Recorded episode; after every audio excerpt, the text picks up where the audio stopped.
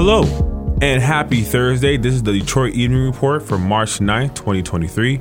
I'm Hearns Laguerre Jr. with news from WDET, Detroit's NPR station. The Michigan Legislature sure was busy yesterday. The House approved bills late Wednesday that would require a criminal background check and registration for any firearm purchase. The current law only requires handgun sales to be registered, but now will expand to rifles and shotguns. The Democratic-led House passed the bill along party lines 56-53. The legislation follows the February 13th mass shooting at Michigan State University that left 3 students dead and 5 injured. The law exempts background checks for any long guns and rifles currently in possession. Those will be grandfathered in. The responsibility will shift from police to the seller of the firearm to perform these background checks. The House also passed the right to work repeal, which will restore the prevailing wage requirements for government contracts.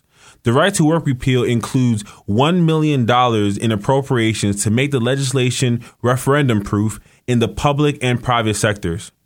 The passage means union members get their power back, according to Rep. Jim Hasma.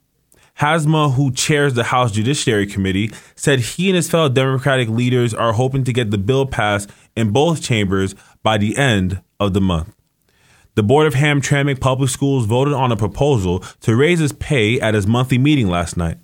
WDET's Sasha Ryan has more. The board did not give itself a raise that would increase its yearly pay to $5,000, with the president earning $6,000. Instead, board members will be paid $6,000, with the president getting $7,000 annually. Right now, board members are paid $700 and $750, respectively. The higher pay was proposed by board member Victor Ferris, who suggested that it might attract more serious board members in the future, and that the low current pay might be why the board is, quote, not so good. 2 of the 6 members present voted against the raise, including member Mortada Obeyed, who said he will donate his pay to the district. Members of Hamtramck's Teachers Union spoke against the raise, pointing to what they say are pressing issues for the district, like staffing and special education resources. I'm Sasha Ryan, WDET News. And just as the remnants from the last winter blast are melting away, another one is on the horizon for southeast Michigan. Snowfall is expected to fall Thursday night through Friday afternoon with about 3 to 6 inches of accumulation. The National Weather Service office in White Lake issued a winter weather advisory that goes into effect at 10 p.m. tonight. For those who are driving Friday morning, be aware of possible hazardous conditions. The Detroit Public Library Duffield Branch presents Women's History Month with Mary Mahoney.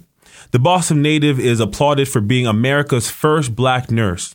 The presentation will be delivered by registered nurse Olivia D'Souza.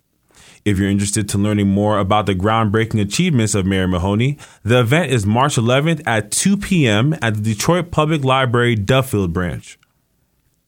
And lastly, 313 Day is back with a weekend full of events. According to the Metro Times, the celebration of Detroit's hip-hop is building upon the success from last year's event. The 313 Day concert, a musical showcase highlighting Detroit's hip-hop's up-and-coming stars and established acts, has turned into 313 Day Weekend. New additions include YouTube-sponsored Industry Day on March 11th and a celebrity basketball game on March 12th. For more information and for tickets, go to Eventbrite and LiveNation.com and search 313 Day. If there's something in your neighborhood you think we should know about, drop us a line at Detroit Evening Report at WDET.org. I'm Hearns Laguerre Jr., and this is WDET News. Make sure you tune in for Friday's DER. Take care.